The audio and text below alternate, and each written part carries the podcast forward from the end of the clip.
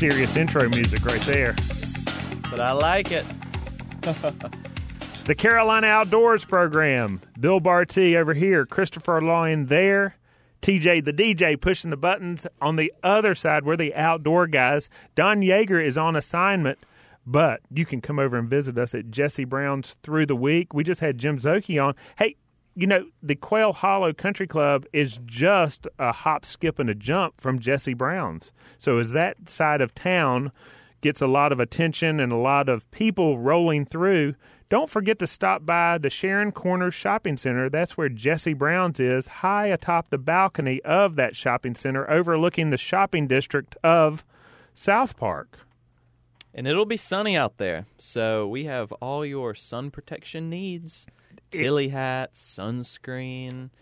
I think this. I think it is appropriate to bring all of that up. You know, we had a delay uh, in our um, spring thus far, but now um, spring is here. Summer is right around the corner, and it's time to talk about sun protection. It's time to talk about all of those sorts of things that we purvey at Jesse Brown's. It's time to talk about going to the coast, yes, maybe the beach. The beach. All of that is in in the topic. But before all of that happens, Mother's Day is coming up.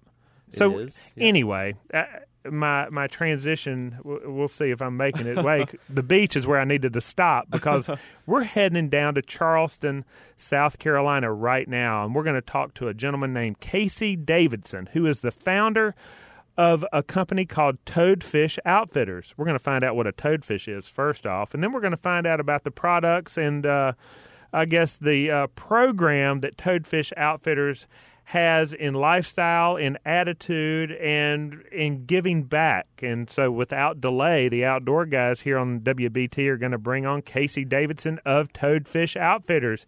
Casey, welcome. Hey, what's up, guys? Thanks for having me. Man, it is awesome to have you. Um, listen, I want to start off by saying I think everybody loves the beach. Is that right? Oh, I Is know that I fair? do. I know, yeah. and I found out uh, in preparing for UKC and Toadfish Outfitters that um, more and more and more people are moving and living in coastal towns throughout the United States. And that means something to the people who are living in these coastal towns, like Charleston or any of the other Carolina uh, coastal cities and towns, but also to the people who are living there. There, and Casey, um, I'm gonna kind of start that way. What can you tell us about how many people, percentage wise, over the past 30 years that are living in coastal towns now? Yeah, so um, I grew up down here on the coast in a little town called Beaufort, South Carolina. My family's been down here since the late 1780s. And I guess kind of just in my short lifetime, I've really seen the population explode down here in South Carolina.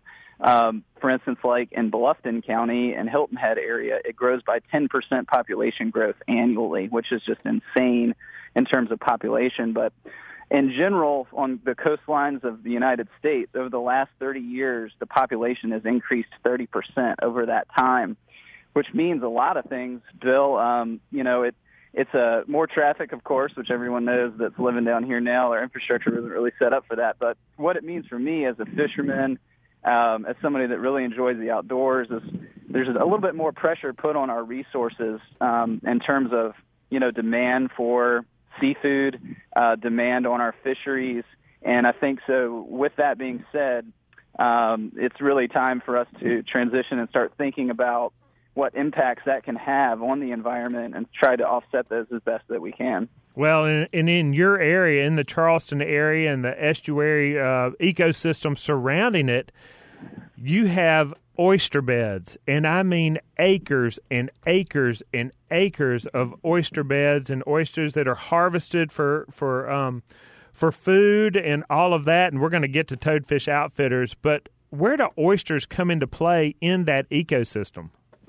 Yeah, so the oyster is really the centerpiece of the entire ecosystem. So that's like the nursery for where all the little fish grow up. So like if you like to come to the coast and catch redfish or speckled trout, even cobia or offshore species like snapper, grouper, um, those little fish all grow up in the oyster beds inshore and then transition either offshore or, or grow up, you know, out in the rivers and, and creeks and whatnot. Additionally, a single oyster can filter 50 gallons of water per day. Wow. So basically, everything from all parts of the state. So, you know, even up in Charlotte, uh, where you guys are, um, you know, everything goes downstream, as they say. So, anything, if you're living in Columbia, South Carolina, whatever, whatever goes in that Congaree River ends up right here in the Charleston Harbor and in the Cooper River. And with that being said, without the oyster populations being healthy, uh, your water quality has potential to go south. And without water quality, that's the number one reason for fish mortality, number one reason for, you know, decline in populations. And, and like you said, even though we have immense populations of oyster beds, um, I've actually done some research, and we have roughly 2% of the beds left from when the pilgrims landed here in South Carolina. So even though we do still have a very strong population here, um, it's definitely not what it used to be. And then additionally, just from a resource hmm. perspective, we harvest in South Carolina 150,000 bushels of oysters a year, and we only replant 40,000 bushels of shell. So it's obviously not going to be a sustainable resource for much longer if we don't try to reverse that trend and recycle as much shell and replace those beds as we take them out because oysters take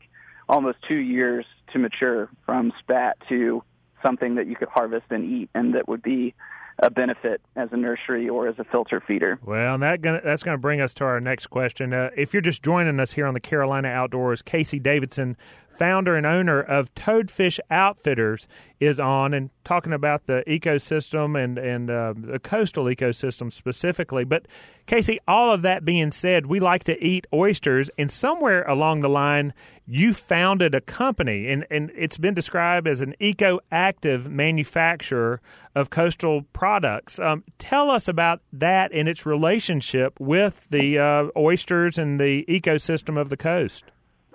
Yeah, so like I said, I mean, I saw the need. I saw what, what's happening kind of in my little microcosm of, of Charleston and Beaufort with population growth and what that means for water quality and, you know, fish decline and habitat decline.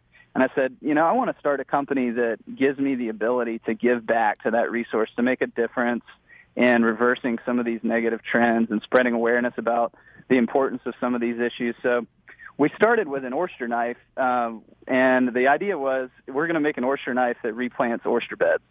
So every oyster knife we sold, we gave roughly 10% of the proceeds directly to restoring oyster habitat, and um, it really went super well. We donated over $30,000 last year to oyster beds in South Carolina and North Carolina, and planted over 4,000 square feet of new oyster habitat through the sale of just that oyster knife. Um, and now we're kind of transitioning into some more cool items like a shrimp deveiner, and we've got a crab claw cracker coming out later this summer, and basically just trying to connect people with the food that they're eating and enjoying to the sustainability of those resources and saying, hey, like you're eating this oyster and you're enjoying it, fantastic.